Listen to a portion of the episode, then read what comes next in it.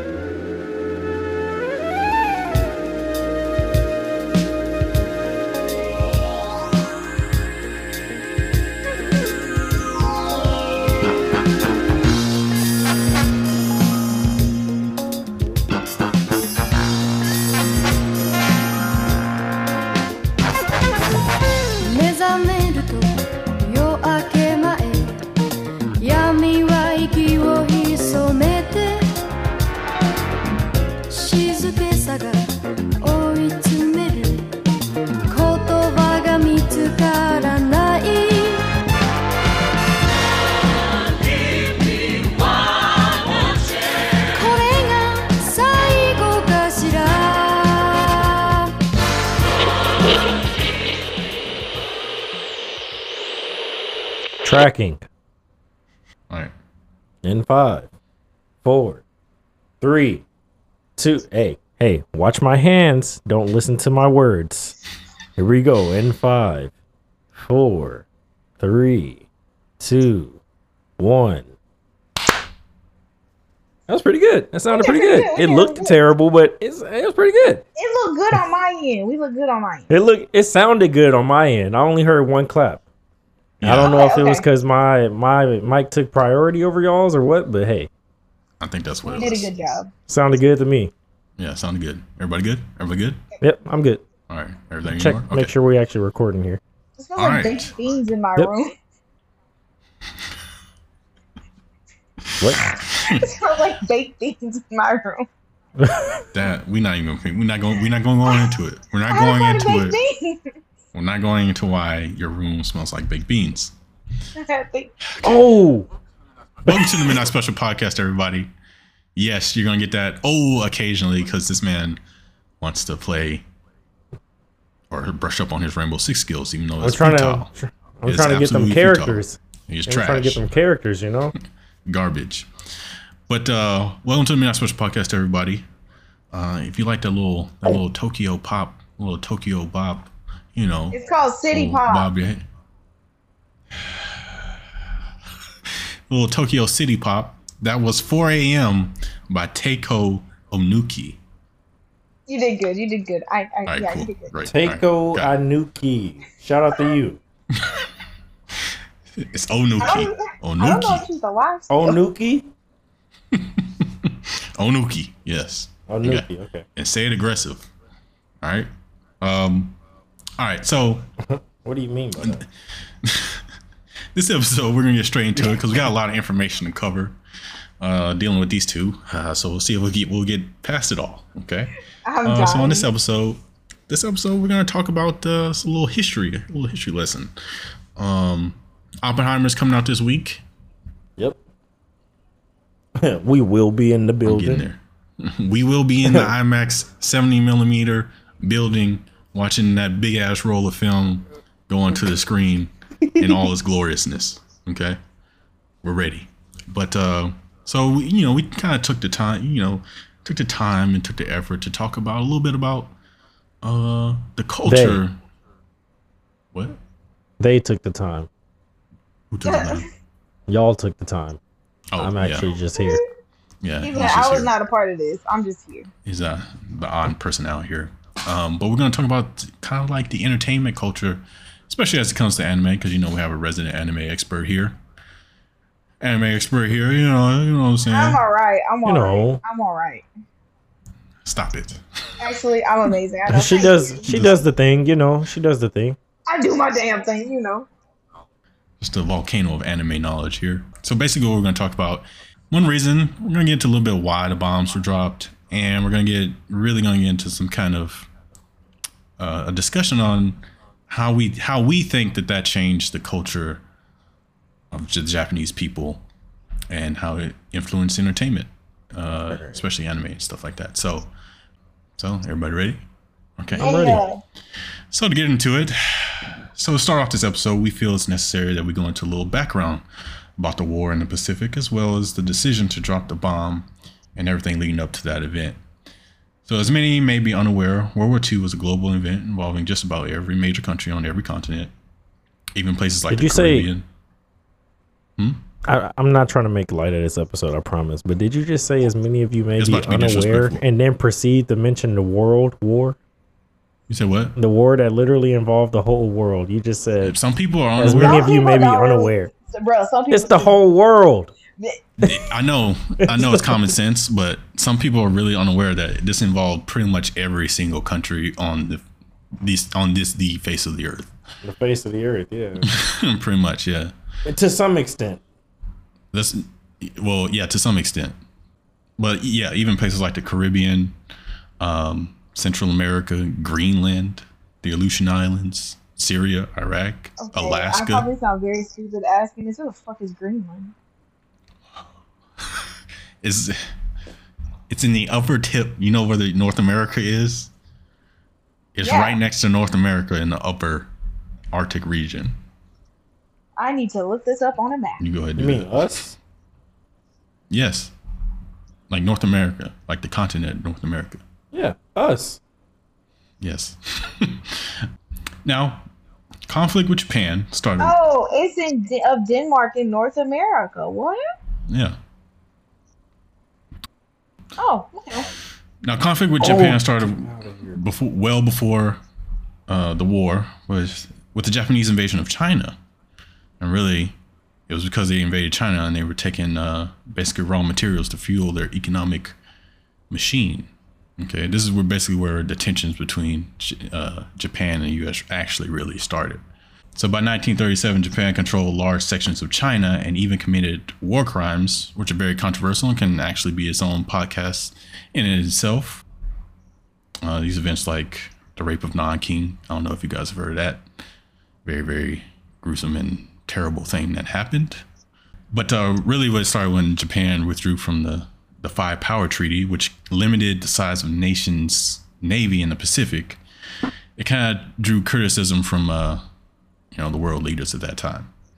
So essentially, essentially they were they uh, they did a little conquest, and that conquest was basically all for them. so due to this increased activity, especially when it came to capturing oil, the U.S. placed embargoes on Japan. As a result, this eventually led to Japan coming to the inevitable decision to go to war with the U.S. by launching a surprise attack of Pearl Harbor. So, regardless of what you've heard, the attack on Pearl Harbor wasn't just like a, oh, you know what, let's just go attack this big Yeah. ass country. Like unprovoked, you mean? I'm gonna say you don't just poke a bear for no reason. Mm-hmm.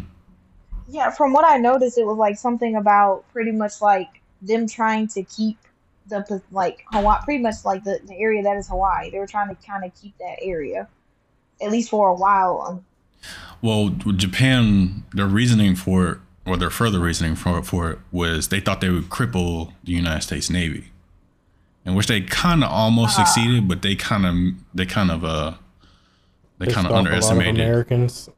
yeah, they underestimated our economic power. I don't want to put it like As- this, but I have to. Um, around that time, like boys were still running with that that doggone um that colonistic blood. boys Oh, still had that. We ain't going back energy. I'm serious. Like I'm dying. like it was a long time, but it really wasn't that long from Jamestown. like it was a long time. But as far as how long it takes a society to develop, these boys very much still had it in them. Yeah, Like that's that's why I think the nation pulled together the way it did.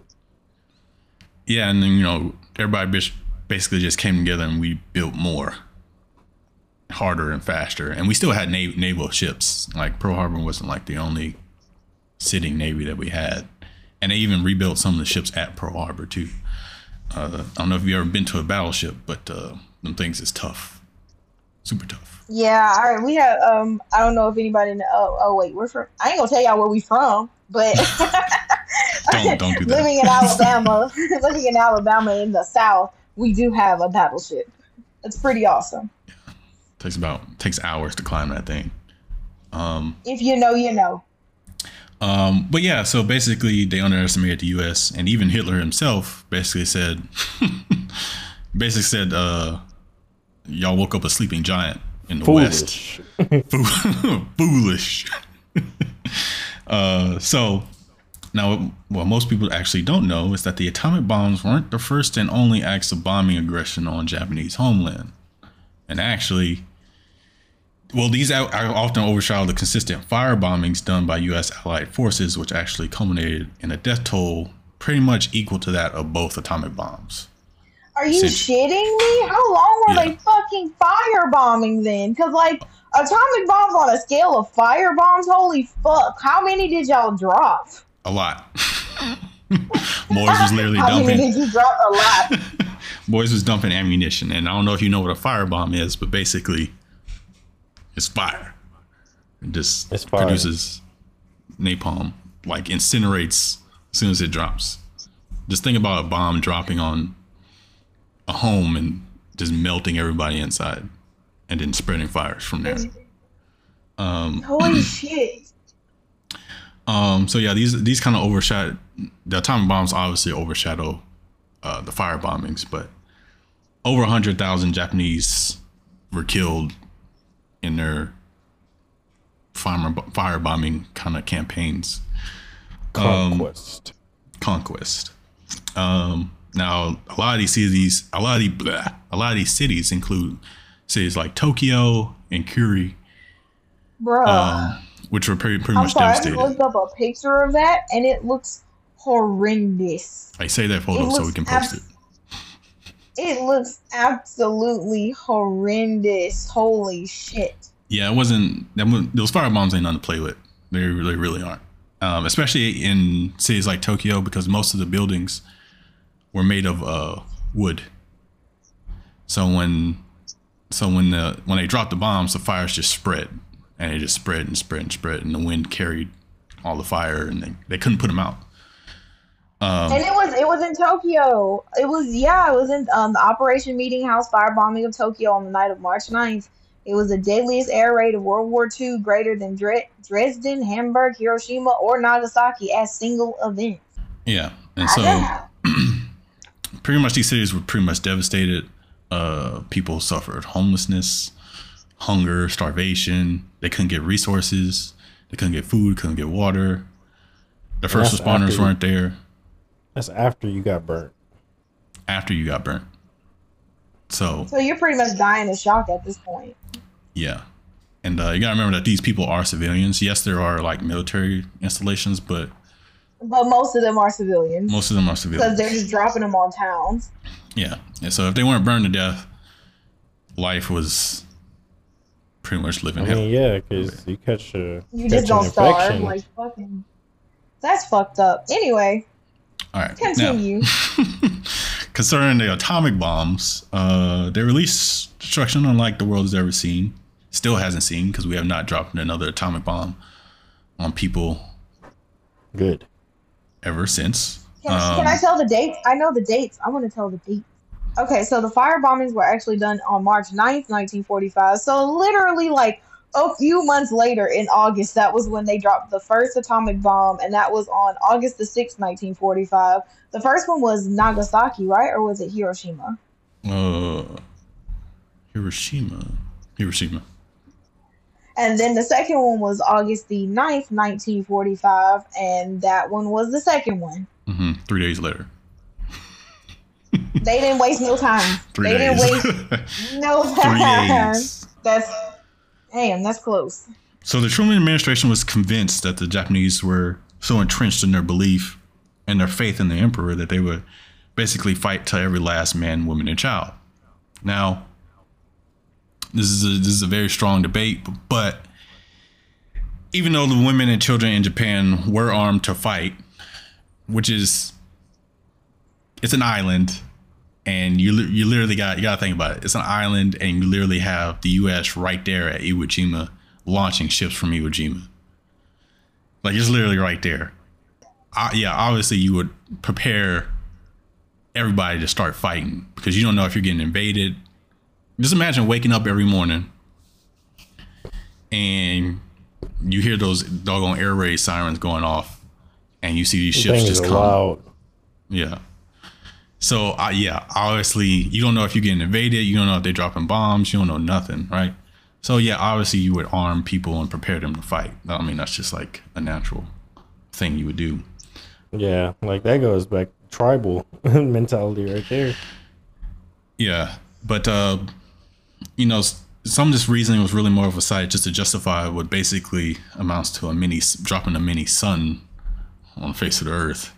And one, you can they justified it again by saying that you know, well, we can end the war relatively quickly and less costly, both in like manpower and money, because people are building this stuff. Now, mind you, um, what was the man's name who made this thing again? Who made this atomic bomb? Well, it was a group of people. Oppenheimer Well, who like was in the charge of the? He was in charge of the Manhattan Project, wasn't he? he wasn't actually in charge. He was just a scientist, but the lead scientist was uh, Robert Robert Robert J Oppenheimer. Okay. Which how which is how this ties into The the, spearhead. Oppenheimer movie. Mm, yeah. O- Okay, what do you mean by spearhead? Like he was the like to my understanding at least he was um basically the lead guy in terms of scientists. He was the one who reported to Oh. the guys. I was Mm. like, I, I've never heard somebody use that word before. Now to spearhead something is just to take the lead.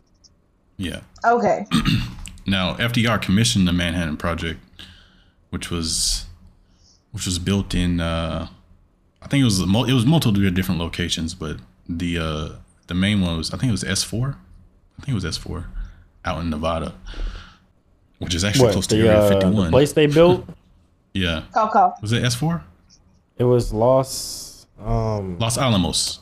Los Alamos, yeah. But S4 is like right next to Los Alamos, if you didn't know. It's like 45 minutes away, not. which is Area 51 territory. There you go. Um, Call. uh, so Logic, yeah, so they- logically. logically. so basically, they built these, uh, basically these whole towns uh, in order to build the atomic bomb. Because one, secrecy. Two, you needed all, all these people to work on this big, big project. And again, what a lot of people don't know is that uh, the Amer- Americans were actually in a race with the Germans to build the first atomic bomb. So now my question is, did the Germans ever finish theirs? No, because we had their scientists. No, they, they got damn near close. There's a lot of there's a lot of there was a lot of spying and espionage, which was a lot of fun stuff. I believe when America got started, they were almost there. Yeah, And because of the espionage and us having access to their scientists who were like fleeing or whatever, yeah, that's how we ended up, you know. But the bomb wasn't even made for the German. I mean, it wasn't originally made for the Japanese, right? um, no, it was a well, that's debatable. Okay, it's very debatable because you know a lot of people say, well, we were never going to drop it on Germany because if you think about it, the Germans surrendered in May that same year. so they surrendered first. So the war was over basically in May. They just had the Japanese to tend to, de- to deal with. So a lot of people say, you know, obviously they're not going to drop, drop it on Germans, so let's drop it on uh, the Japanese. They were going to drop the bomb regardless. Like that's what it was going to happen. So it was going to get it was going to get dropped on somebody. It wasn't It staying was here. really- yeah, yeah. How long did it? Do you know how long, by any chance, it took them to actually create the atomic bomb? Ooh, that's a good question. That's a good trivia question. I think. I think I want to say like two or three years. No, So, so now, it might have been shorter than that because as soon as we, as soon as we found out, oh, oh, atomic weapons was a thing, they were like, let's weaponize it. Let's go. Because you remember, the Germans actually got onto it first, and I think, okay, it says, oh, good. oh, it says from 1942 to 1946. So it took them a while to sit here and create it. So Yeah. about like three or four years. Hmm. And that includes like all the infrastructure, and getting all the people, because you know they had to track down Ein- they tracked down Einstein. He was like living in New Jersey or somewhere. um, yeah, he had like denied them a few times. I think. It's like I don't want to do this. all right, But I I'll it. not be part of this. All right, I'll do it. Um, He said, but I can't deny it intrigues me. Are you shitting me? I didn't know that motherfucker lived to be that old. yeah. Einstein? Yeah, I'm sorry. I just did not know that motherfucker lived to be that old. He died He in like died in 50s or 60s. 1955. Yeah. Yeah, he died in 1955. I had no fucking idea. Learning something new every day. Yeah, he was over there. He was just chilling in New Jersey. New Jersey. Because there was a there was real side note. There was real one fundamental element to building the atomic bomb, and that was heavy water. And really, heavy water was only produced in one. It was in somewhere in the Netherlands. So we had to go get heavy water to produce it. What do you mean by heavy water? It's this is literally what it sounds like. It's water that's heavy, more that's dense. denser. Yeah. Oh, it's like oh, it's like what? And um, so the Germans have one way of. It's a very scientific thing, and you guys can look it up. Uh, we won't go into it too much too much detail. It's very fun to actually look it up if you just want to take a side side rabbit hole down somewhere. You want to sit here and try and get into making your own atomic bombs, maybe at a miniature scale. Yeah, Don't turn into the Unabomber, but um, just saying. Christopher Nolan. But yeah, so basically what we want to get to on this podcast. Dang, that was the intro? That was the intro. Basically, when we get into this, pop, this podcast, was a lot of people don't really know the the gruesomeness of the atomic bomb being dropped. It it's been depicted in out- some, huh? I just found out something new. So, on a scale of how many people it killed, there was at least 300,000 people in Hiroshima when they dropped the first one. They said maybe a good 200,000 probably ended up injured and or dead. Yeah, because you know you got to think about the original, like the initial bomb and the fire from the bomb. I don't know if you guys know how nuclear bombs work, but basically No. the bomb. No, they split in that. So Well, not not that process, but like how it explodes. yeah, Basically- Um, so apparently, well, did you want to explain it, or you want to hear? Um, well, from what I understand, it's like the bomb doesn't hit the ground and then like boot kablooey. It actually explodes above ground to have the the most spread. Yeah, it, it depends on the desired effect. I mean, if you Mhm. just want to devastate a single area in a concentrated point, you let it hit the ground. But if you want to mm-hmm. cause widespread damage, you detonate it in the air because if the bomb doesn't kill you, the fallout will. Mm. because the initial shock wave goes out for miles. Yeah. And then after the shock wave, first you have the light, then you have the shock wave, then you have the fire from the actual bomb, which the And then the closer you are, obviously, the faster that goes. And then the radiation afterwards. So, you know, people that were on ground zero basically got incinerated to death. And people that were like on the the second outer level, basically they got all their flesh burned off and burnt to a crisp. And then the people after that, you know, either they went blind if they saw if they saw the bomb drop, they either went blind or they felt the Whoa. initial waves of the shock wave. Let's just say if you saw it happen, then you were lucky. hmm Because for most people, they were just incinerated. mm Um, if you saw it happen, then you're close enough to be harmed. But you survived the initial, you know. Yeah. But afterward was the real problem because I think the like I think the first like 48 hours of fallout is what's crucial to survival if you can prevent yourself from exposure. hmm Um, but even then, the rays from the explosion, like you said, is like a mini sun. Ain't enough Yeah. sunscreen to protect you from all that UV radiation. Yeah, like I think it was like a few. There's a few stories where like a few days after people's skin just started like melting off.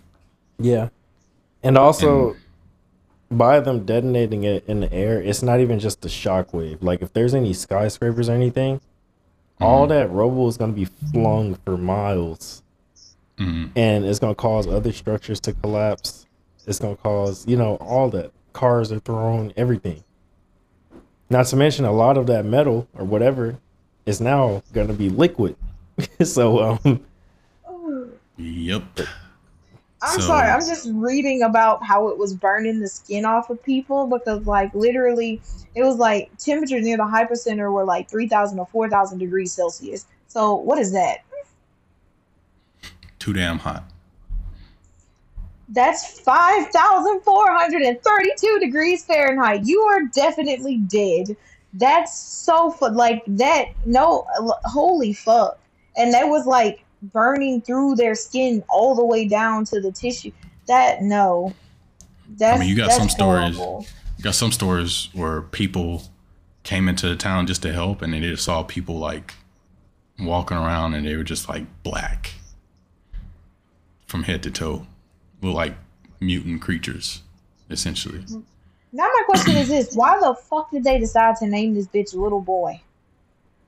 The first bomb they dropped on Irony. Hiroshima was called Little Boy. Irony. Like that's fucked up. Yep, irony. Um, it was little boy and fat man. Yeah, Fat Man. And there was one called Little Thin. I know Thin Man. hmm There was a third one they didn't drop. Uh, That's fucking stupid. Oh Yeah. my god. yeah, they had a third Where reload ready. That was excessive. where is Thin Man? I think Thin Man was the first one that that was created. Um, what? Yeah, it says the Thin Man was long, thin device, and its name came from some motherfucker. The Fat Man was round and fat, so it was named after some motherfucker. And Little Boy was named by others as an allusion to Thin Man, since it was based on its design. So I guess there was Little Boy, Fat Man, and Thin Man. hmm but um, so yeah, I mean, if you can just imagine like a hellscape of mutation just walking around, that's what people have to deal with. Even after they drop the bombs, you got to think about the state of the Japanese people at that point in time. Military non-existent because basically after they dropped the bombs, Americans pretty much occupied Yeah, Uh, the territory? They pretty much swooped in. Even even and they didn't know about the radiation. That's what makes it bad. Like they even sent American troops after the bombs were dropped in there. and just had them going in there with all that Yeah. fucking radiation, and it's like, get them boys, and it's like y'all are fucking. No, them boys knew. I feel like they knew they just didn't give a I was watching a were like, yeah, they'll be documentary. okay. So watching a documentary, and in these camps, the way they kept things secure is one person had one job. So they may say, "All right, your job is to turn this this dial when it reaches this number." Why? It doesn't matter. But when you see it reach this number, you turn this dial. And one of the jobs they had there was for a lady. Her job was in the laundry facility. And her job was literally hold this device up to the laundry and see if it clicks. I Oh, mean, now we know what that was in the device is. Clothes. Yeah, now we know what that device is because she was checking the uniforms for radiation during development. So they knew it was dangerous, and they knew what it, the exposure could do. Otherwise, you know, America. That's literally the only sentence you can say after that is America. I'm dead serious. America. We done dropped two Um. nuclear bombs, a whole bunch of radiation. Get in there, America! Get in there! Yeah, so you know, if you think about it, like over the course of what months, you have you have like a a nation that's very very uh what's the word for it? At the Uh, bottom of the barrel, literally like get like getting fucked on every level. I don't even know how to put that into words. They are literally like there were multiple I was looking up stuff and there was multiple orphanages that had kids who didn't have parents. Like literally people were sitting here trying as hard as they can to like try and make things so that they could try and get money for it. Like anything and everything they could do. And actually like as you said, like the Yakuza actually came in and started taking over and doing all type like a lot of bad stuff just kind of happened in this point of time because there was no one that could stop people. And so this is a time where you see now Japanese people have always like held on to their culture, like their like their kind of nationalist beliefs. But you know, one can like sit here and theorize that like it's kind of hard to do that when basically you have a whole bunch of people starting from scratch. And of course, there's there's probably some parts of Japan that were weren't even touched by the. I'm pretty sure every part was touched in some kind of emotional or or physical way, but there were some places that weren't touched that kind of kept, you know. But you also have to keep in mind too, like I didn't know about the firebombing in Tokyo in March. That's their capital. You have to sit here and look at they just firebombed like Tokyo, and then months after that, here hit Hiroshima and then Nagasaki. Those are three very important places in Japan. So you do multi, you do a big amount of damage to any three of those places, everything's gonna fall. hmm And one of the reasons they didn't drop the atomic bomb on Tokyo was because I forget who it was, but they basically reasoned that Tokyo has so much of the culture still intact that they wanted to preserve it. And so they just, they decided, and it was already being firebombed to hell and back. So you imagine? It's just like you hold all the power, so you decide how badly they're going to be hurt. Yeah. But can you think about like how psychologically when people realize that? After the oh does. okay so the funny thing is i looked up also i i just randomly i don't know why i looked this up but i was like i wonder if at all if he regretted dropping those atomic like creating them at all. And he did. He actually Who, said he regretted create yeah he said he regretted create helping to create them in the first place. And i'm like i feel like any person which is probably why a third one has never been dropped because nine times out of ten these people who know that you have it's not just military now you have hundreds of thousands of dead civilians, kids, women, old people. A whole culture has now been semi destroyed because of you. Like that took off at least this is 1945. They didn't really start building back until at least the 1960s. Actually, no, the 1980s to be honest. Like that was when Japan actually flourished. So you have from 1945 till at least 1980 something when these people actually were able to really get back up and thrive in their country and actually be able to like do something. Not con- yeah, that's it's just that's that's sad. Yeah, and a lot of the entertainment, uh, you know, again, we're kind of this kind of a little bit of conjecture, but a lot of the entertainment, you gotta think those are the like the either the kids or the grandkids, uh, like the generation that survived, basically, that started making this entertainment, started growing up making this entertainment, and you know, a lot of the we'll just keep it at anime, but I mean, I'm pretty much pretty sure you can apply this to like the broad sense of entertainment over Japanese culture and the stuff that they do. That's why in a lot of animes you'll you'll see these themes come up.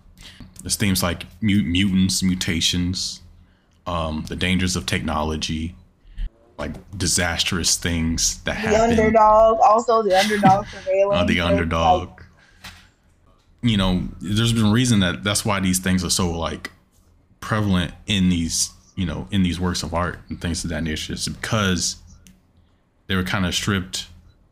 Uh, yeah, kind of stripped of that, and they kind of, you know, either they're trying to warn, or they're trying to just kind of show that visually in some kind of way, shape, or form. Um, I think it was uh, Miyazaki does it. Um, I think even what was it? Yeah, what Nausicaa? uh, Nas- uh, Nazca Valley of the Wind, I think it's called. Yeah, and that one was about an atomic bomb being dropped.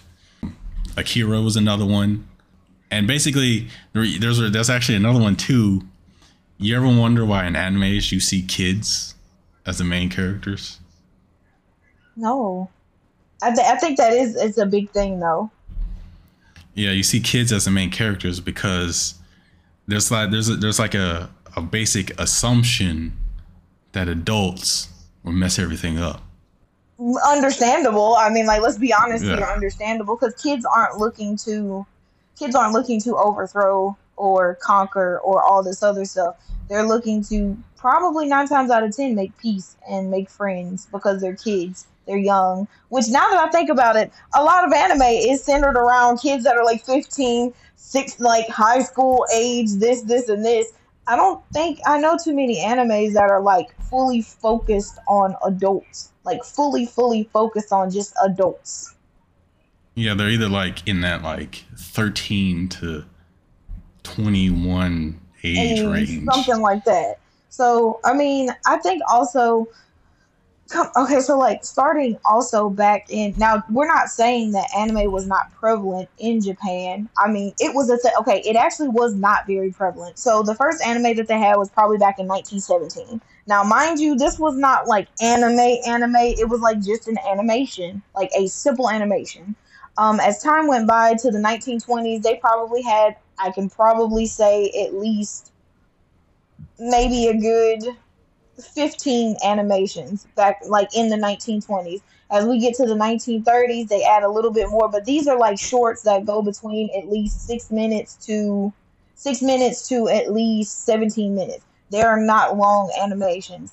Really, this did not pick up till the 1950s. And when I say the 1950s, somewhere 1950, 1960, uh, Astro Boy. And you see how Astro Boy is a little cyborg, pretty much. Isn't he a cyborg? Because he's like, Mhm. he's a kid, half machine, Technically, Android. android. Technically, Was he? I thought, wasn't he like a cyborg? Android? I think technically it was Android. I don't think he had any human parts. I thought he did. Anyway, Android, I don't know the difference between an android and a cyborg. Anyway, he was Cyborg some has human parts. Cyborgs have human parts? Okay. Anyway, I thought he was part human. Anyway, android, whatever the fuck he was. But that was kind of when anime started to thrive and things started to kind of grow from there. But you notice how that was in the times of 1950s. And pretty much what they started to realize was they had to start building something for themselves. Now, mind you, America is sitting here and doing what they can. Now, it's pretty funny because America was like, fuck you people. But then they came in and started trying to help them, like actually rebuild. But you know, they're going to throw some of their Western customs into that. So, nine times out of 10, if they're throwing that in there, these people are going to slowly start to assimilate or like gather it themselves. Because it was one picture, it was one picture from like 1953 of this lady with hula hoops. This when hula hoops were all the rage in America, and you just see this lady with like 15 hula hoops having the time of her fucking life. So you see, like slowly, how some of the American customs are coming over to Japan, and now they're sitting here and like they're like, well, there's media, there's this, this, and this, and they're like, how about we thrive from that and get? It's like get technology, but it's safe technology, because then they start to actually work on smaller things like cars, this, this, this, this, like all types of different technology, but it's not anything fucking nuclear. Notice how they kind of just, it's like let's go mm-hmm. far, but reel it in. So as in as he said, this is when all different forms of like media starts to come in, anime starts to thrive, maybe at a slow rate, but it's starting to come out as diff- different forms pretty much and have different meanings, different stories, and that's all sitting here and coming out in a time frame between 1950s to 1980s, and then the 1980s they end up really thriving as a country. Yeah, and going to your point of like Americans coming in after the when after the bombs were dropped, Americans immediately came in, and the years after, basically Americans were like, "Hey, this is pretty cool. I like this," and so those are the things that the Japanese people essentially kept intact. Such as like the food, like when Americans came in, they loved the food and the way it was prepared and stuff like that. And so that's why you, the food industry in Japan is like booming. Uh, technology when after you know after the war, basically America put a whole bunch of restrictions on Japan. I don't even think they had, they were able to like have a military force of their own for I don't think they were. Um, and basically, basically Japan acted as like a essentially a feeder, and what America got in return was they have now access because you know right after the right after the bombs dropped, then this was a nuclear arms race immediately. Russia was like, we need to get one. Germany, they were going through their own problems. um, but Russia was like, we need to get one. then pretty much everybody got on board after that. Um, and people started producing nuclear weapons. And this is when the rise of communism pretty much took effect. And then now you have the Cold War coming coming about. Um, so if you think about it, Japan is right there next to China. And so having a territory, a quid pro quo territory next to China was very, very beneficial to to the Americans because one, it's a huge island, it's a great like forward place to be. And so, in resp- you know, basically, America will protect Japan from China because the Chinese were really licking their chops. They really were licking their chops after uh after uh they dropped those bombs because they you know they wanted to come in because after all that stuff that the Japanese people had done, which we can't shy away from, which the Japanese do kind of shy away from a lot, and a lot of people don't really.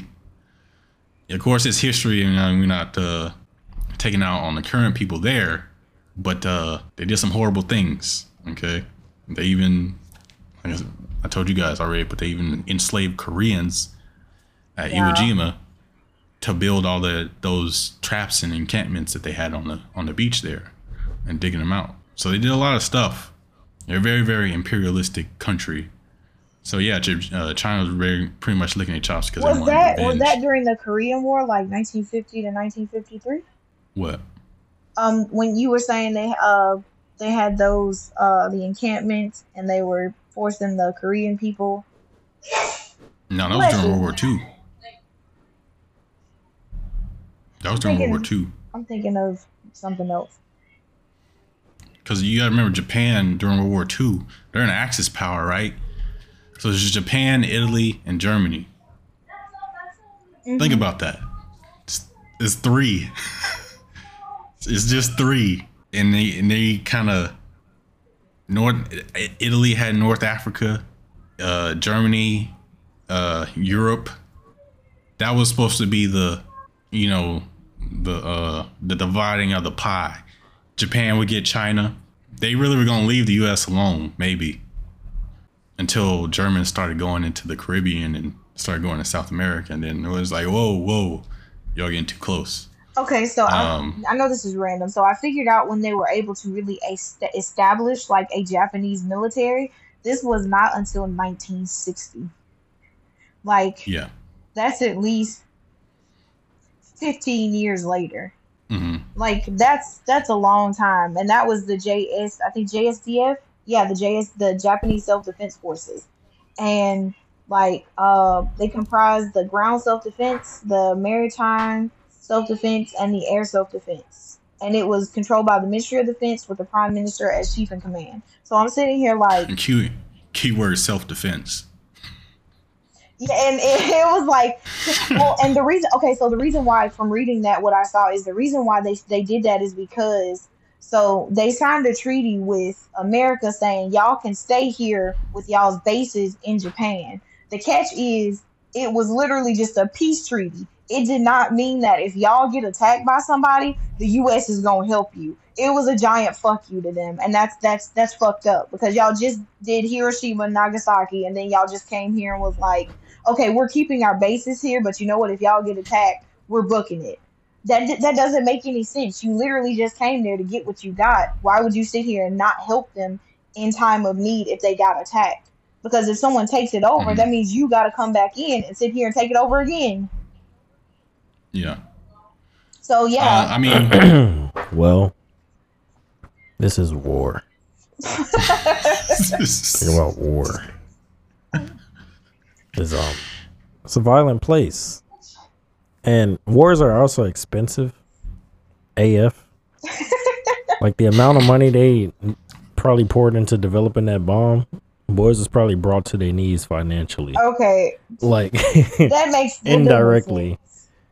I mean, you don't like to think like this, but almost anything you can find a problem with probably is rooted in money somewhere. When it comes to world power, yeah, pretty much. And basically, like after the war, the reason that they got back on track is because of the industry. 'Cause if you think about like Japan's industry, what does Japan like export? tech, Tech. nothing but technology. And see, this is like okay, Labor. So this this technically mm-hmm. is what brings us to like all the way back around to like not just their pop culture, but their pop culture is kind of ensued with their media and their technology, which the atomic bombs being dropped on Japan, that took a complete shift in their culture. Because like think of it now, had the atomic bombs not been dropped on Japan, traditionally they probably would have kept a lot of their traditional garbs or their garbs would be similar to what they have now a lot of their things are kind of westernized they look a lot different because America sat here and came in did what they did. So you have to sit here and think had their technology actually thrived to what it was or would would we have would I have my anime if what Probably happened not. and that's what that's the thing. A lot of the things we have now would not be here had they not taken a turn for technology and media and focusing so much on their media. Because now what are they mostly known for? Their manga their anime their media. That's what they decided to focus on mostly. Also as you said they probably had restrictions on what they could do technologically wise. So what could they do? Only sit here and focus on making whatever they make um, phones computers uh the whatever the fuck they make media wise there. They make some really good shit let's be honest here. But like them doing what they were like that whole situation with the bomb progressively made them have to made them have to become a technological savvy country hmm and a media focused country Well, going back to the anime part, yeah, anime started in 1950s. The anime that we know started in 1950s. But then, where it really started again, it had like a boom again. Was it 1970s? Might have been 19 early 1980s. i think it was the 1980s with the with the with Gundam, gundam and this is where you get the Gundam was everyone's shit. Giant fucking mech. Everyone remembers Gundam. You can you cannot talk to The a mech person era. who doesn't know. And like the mech era was a thing that literally dragged out. And I will say this at least until the early 2000s. I don't care what anyone said. Late Mm-hmm. 1990s, early 2000s. I think the last known mech that I remember that came out early 2000s was Eureka 7. And that's the one that I remember the most. Actually, no. Later on, there came Tengen Toppa, Gurren Lagann, but early 2000s, I know it was Eureka 7. So I'm sitting here like, next, you you look at their thought process and you sit, you look like think of the minds of Japanese people. Like, let's be honest here. They just had these bombs drop on them. They're going and making like I told you, you had Astro Boy back in like 1950s, 1960s. You go on, you have so many other animes that deal with motherfucking. Let's not even forget about fucking Ghost in the Shell. They literally made a whole cybernetic world inside of Ghost in the Shell. You cannot forget about that anime. It's a classic. But in their minds, Mhm. just think of what they were thinking of producing. If they could have sat here and made what they wanted to make, look at all of the thoughts and ideas. And as you said, America was probably like, "No, we not letting y'all do all that. Stick to stick to small stuff because we ain't trying to figure out what you are capable of." Yeah, especially when you look at movies like Akira, where an atomic bla- explosion pretty much just goes off. And then there was another movie, was it Grave of the Fireflies, where those are those. It was literally about some orphans escaping. I don't know if it was an atomic I never watched that one because it made me sad. explosion. I kept hearing people say it made them cry. I was like, I'm mm. not doing this to myself because this is. I could do Promise Neverland, very sad. but nah, I couldn't do Grave of the Fireflies because it was something that But was, even movies, even movies, we already know Godzilla. Exactly. Like you can look at like fucking Godzilla was literally about this fucking reptile that could fucking was he a goddamn alien? Who fuck? I don't. In the beginning, I don't even think they knew. They just knew he was some monster that came out of the water. Like No, it was like the atomic explosion. created was him. referenced. Yeah, created Godzilla. Godzilla came through wrecking shit for Japanese people again, and then they killed him. I don't know if you guys were watched the and first then one, there was a but they killed Godzilla. No, no, no. They killed. So, well, yeah, but they killed Godzilla. The scientists create this weapon, basically to take all the oxygen out of a. Well, they got him in the water, and they basically, it was like this bomb. It was like this literal bomb, which drained all the oxygen out of the water for a particular area, and then like kind of like it melted Godzilla. What The fuck? So it's like all that imagery and all that story You can see where it comes. because the Godzilla was made in like the yeah Godzilla? Godzilla was made in like the sixties. It was old. Hold on, let me see. So it's not that far. It's, it's literally not that far. 1954. That was literally like Yeah. nine years. I'm sorry, I had to count that. Yeah, nine years after the whole situation that happened with Nagasaki and Hiroshima. So you can kind of see how they sat here and took a situation that was, let's be honest, really fucking shitty. Like really shitty. It wiped out hundreds of thousands. And let's just be honest, it's nuclear, it's radiation, you guys. That doesn't just go away in a day, two days, three, four, five, six. That that's stay. We all know what happened in what is that motherfucking Russian place? Chernobyl? Chernobyl. Yeah. So radiation Now Chernobyl was bad. Ex- Bad, bad. It's still bad. so we know no one even lives there anymore. Like Chernobyl has no No. one living there right now. So you look People are starting to go back. people are starting to go back. I would not go back to that I think they're paying people, but Hell no. But you have to sit here and think of how long it takes to. And I even saw some pictures back in like 19, for- I think it was 1954, 19 to 1958. Like a lady who had gotten injured from the bomb is literally standing on the side of a road with a building in the background, half gone, half blown up. And she is literally sitting there like with a limp selling food to people who are coming Mhm. down the street as vendors. And then two ladies who are literally sitting in a chair, one missing an eye, the other one whose face is literally disfigured at this point, and they're just smiling at the camera. You have to literally look at these people took a situation like that and turned it into a lot of the pop, pop culture that we have now. Cause had that, and it's it's so fucked up, but it's a it's a silver line. It, I really is a silver lining because had that not happened to them, would we have the things we have today? And we probably wouldn't. We most definitely wouldn't. and we didn't even really cover like the people that survived that were near the bomb and actually survived.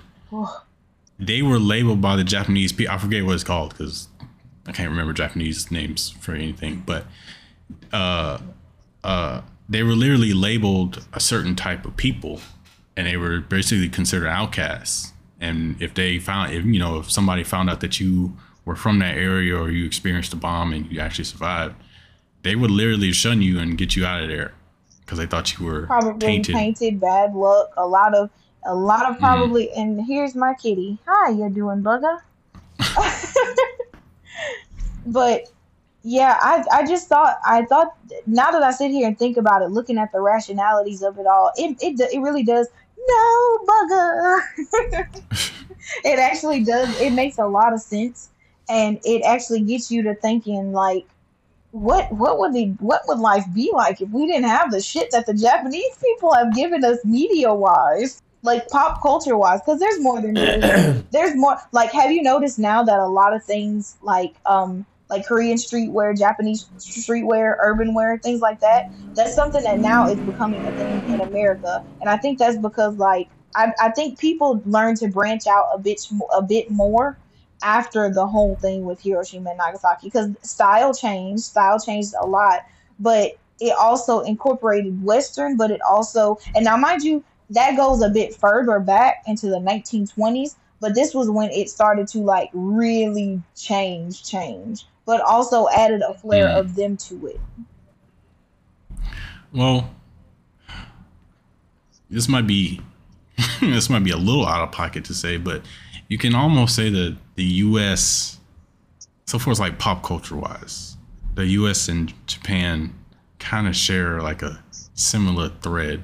It's like there's a connection there it is because i mean with america being there because so they did some.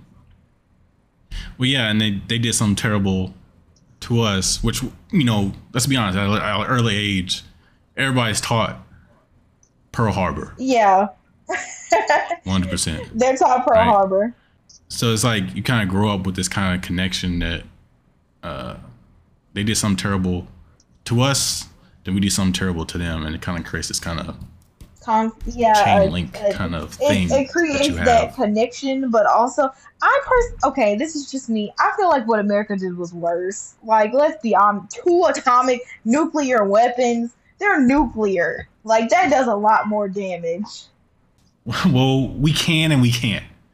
That's what I'm saying. Because Japan's a very imperialistic country. The U.S. is don't get it twisted is imperialistic, but they don't. It's not under. It's not under the the cloak of imperialism. it's under, It's on the Cloak of democracy. Because Japan did a whole. Like, they did it like they did terrible shit too. I know. Like the rape of Nanking is just The- absolutely Yeah, one of the I most terrible up- events in human history. I looked up the um the rape of Nanjing, and literally, I think the ja- I think it was the Japanese. Hold on, hold on. If I read this right, Um, and you got and they invaded Indochina, all those neighboring countries around there. and then the, they invaded those as well. the the general prince Yasuhiko Asaka, he actually got granted immunity. Yeah, like the perpetrators were the Imperial Japanese Army and Prince Yasuhiko Asaka, and he got granted immunity. But like looking at this, like in 13, 1937, says that they engaged in random murder, wartime rape, looting, arson, and other war crimes. Like deaths 200,000 200,000 consensus estimates range from 40,000 to over 300,000. So consensus is at least 200,000. So I mean, I might goddamn. as well throw genocide in there too as well. Yeah, so I mean, I'm sitting here looking at now, like looking at some of my my J-pop idols and my like other idols and like certain people coming there because I know there was an idol not too long ago. She was seen wearing, I think the Hanafuda.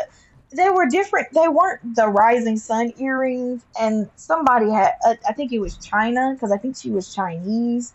It was a whole ordeal. I can't remember her name to save my Mhm. life, but someone saw it and people started like shitting on her so bad, and it looked. They looked like the earrings that um, what's that nigga name has on the one from uh, Demon Slayer.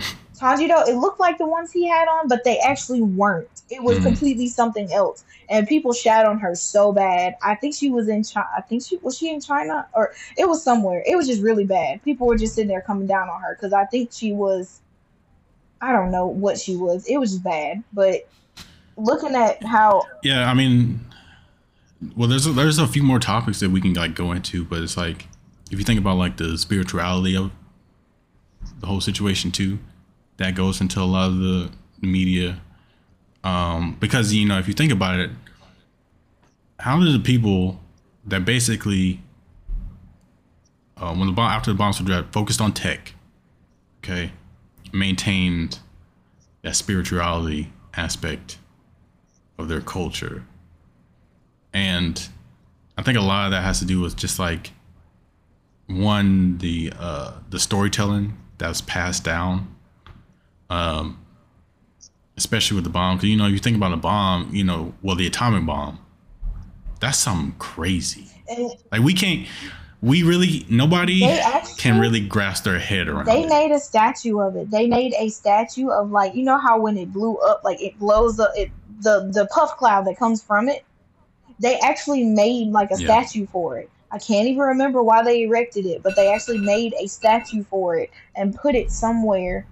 Oh, I wish I could find that post because it was just certain things like after the war, like they were posting pictures. I just was looking at pictures from like after that in the 1950s, and it was just it was a lot of stuff that you saw that they were the Americans were still there and you could see they were just helping them try to put things back together.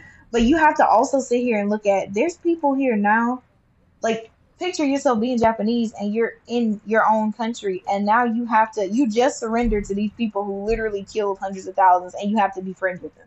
You have to. You have no choice Mhm. but to be friends with them. Well, then, well, and then there's no frame of reference. Like we have a frame of reference for an atomic weapon.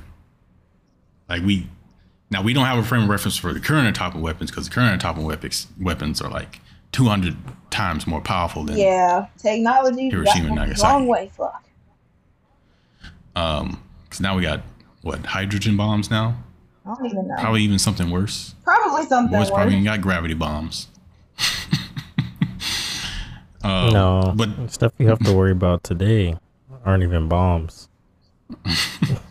Boys AI. using biological warfare, hypersonic warfare, which is audible warfare. Like it's lots of stuff. Um, Okay, okay. Here's one. weather weather anomalies. uh, we're an hour deep. Okay. Well, to wrap it up, everybody can out there can do their own research. But I guess to wrap it up, I guess what we're trying to say is like nothing happens for no reason. So the stuff that, especially stuff that you intake and you watch, especially when you know history, you kind of understand. You know, if you pick an anime real quick. Come on, come on. Pick an on, anime. Come on, pick one. I, I just Ghost in the Shell. I- Ghost in the Shell.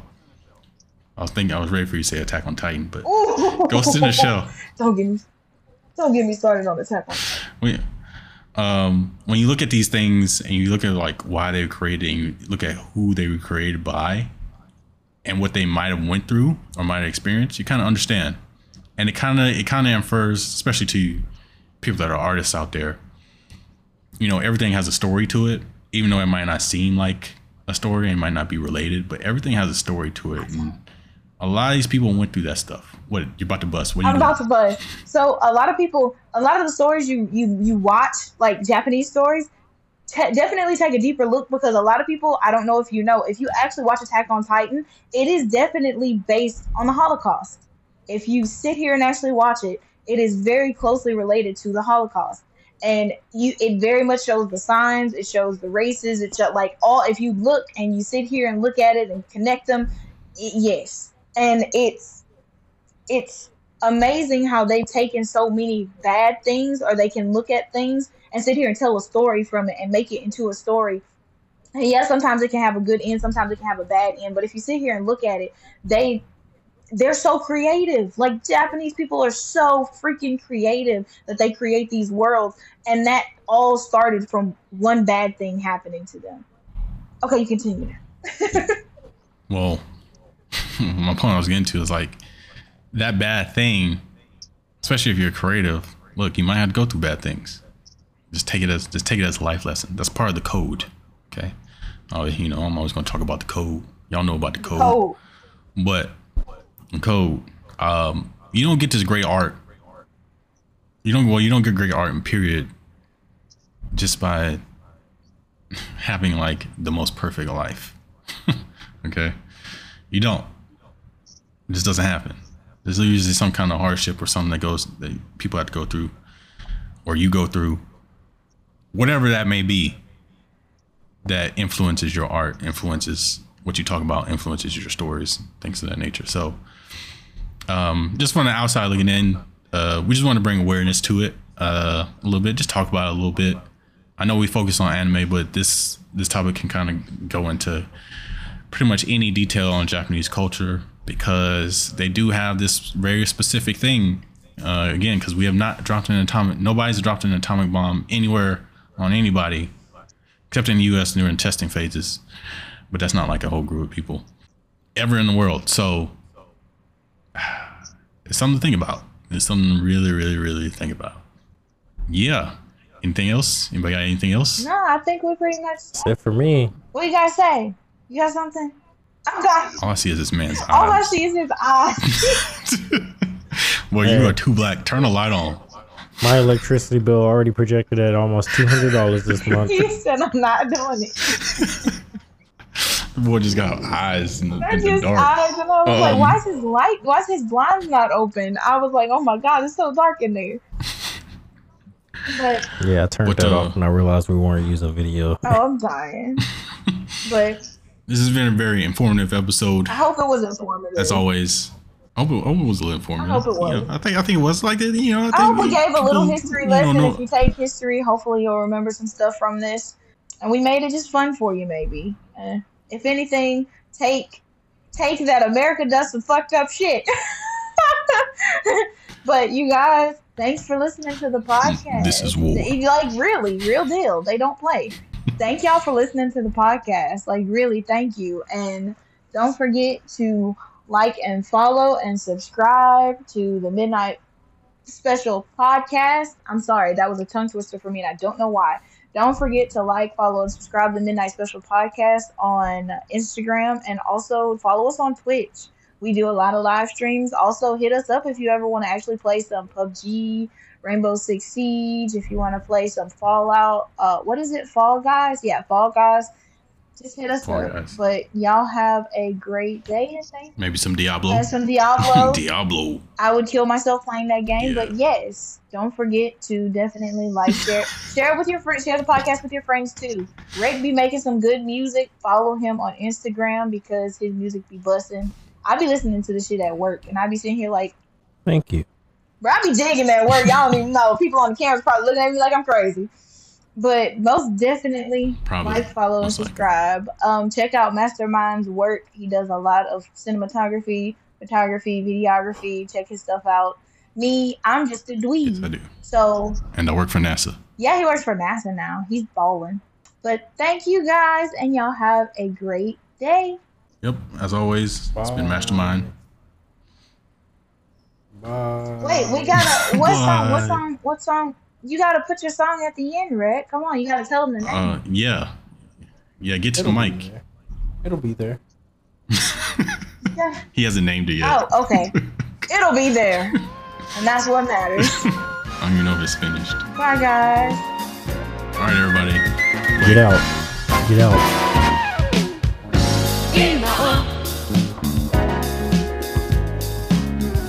Be my. したならすれ